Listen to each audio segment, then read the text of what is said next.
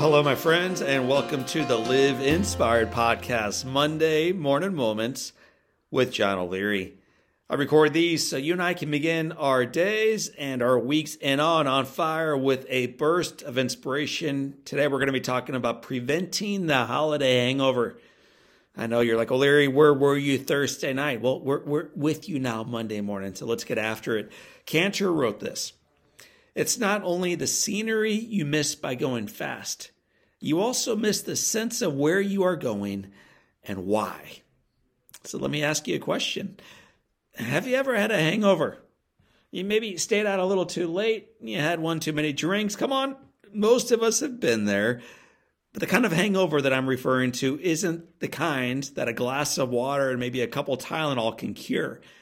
I'm referring to the holiday hangover. Several years ago, a Live Inspire community member named Helen asked me on January 5th how she could get over the holiday hangover that she was suffering from. You see, all the buildup and all the excitement and all the planning, all the time away from work, the family gathered, the gifts exchanged, all the preparation and the cooking, the eating, the opening of presents, racing to parties, watching the clock strike midnight, and flipping the calendar had left her in debt. Some of us understand, tired, and absolutely more than a little bit down. And now she had to head back to work, maybe back to school, certainly back to real life. Helen wanted to know how we could cure this kind of hangover rather than wait until a, a hangover sets in this year. I thought I'd share some sage advice right now from a woman with nine and a half decades of experience to help us prevent it from starting in the first place. At our family Christmas Eve celebration a couple years back, my parents hosted their six kids. Um, one of them, our spouses, 17 grandbabies at that point. We've now got 21, a few family friends, and my then 94 year old grandmother. Her name is Caddy. Caddy's amazing. She's an amazing woman. And right before dinner, I had a wonderful 15 minute conversation just with her. What a gifted time that was for me to just be with my grandma. Grandma's short term memory was beginning to fade, but her zest for life and her natural beauty remained perfectly intact. During our conversation, I asked about her childhood. I asked her about how she met my grandfather, what it was like during World War II when he was in the Pacific, raising two kids in the 1950s, and about some of her favorite memories. I then asked for some advice she might want to offer me as I continued along the path in life. This beautiful lady looked up at me with her eyes exuding light. She patted my right leg and she responded thoughtfully. Seems like today everyone is so busy racing. All that racing means that we're busy doing things but also more likely to miss the gifts that are in front of them, and maybe, John, in front of you right now.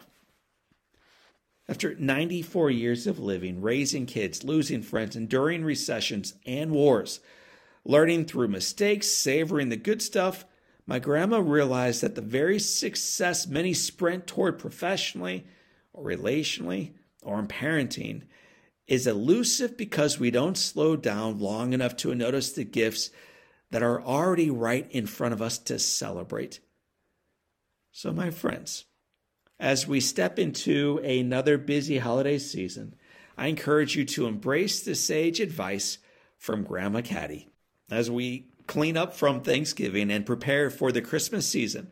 Rather than making a list of all the things we have to get done, all the places we need to go, all the presents we feel obligated to buy, all the parties we must attend.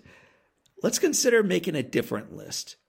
Make a list of what truly matters most this holiday season. That's an important place to begin. What matters most to you this holiday season? What really matters? Then make a second list. Make a second list of all the things that you are not going to do to ensure that you are able to focus on what matters most. A beautiful lady once shared with me that everyone is so busy racing and so busy doing things, but all that racing and all that doing means that we are more likely to miss the very gifts in front of us right now. Let's choose this season to be far less frantic, far less hustled. Slow the pace down a little bit. Because the best way to avoid a hangover is not to participate in activities that give you one in the first place. My friends, I want to wish you on the back end of it a very happy Thanksgiving week. We're still in the middle of it. Let's embrace the reasons for joy and celebration in our life.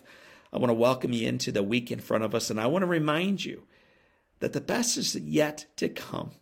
So, for this season and until the next one, my name is John O'Leary. Today is your day. Slow down and live inspired.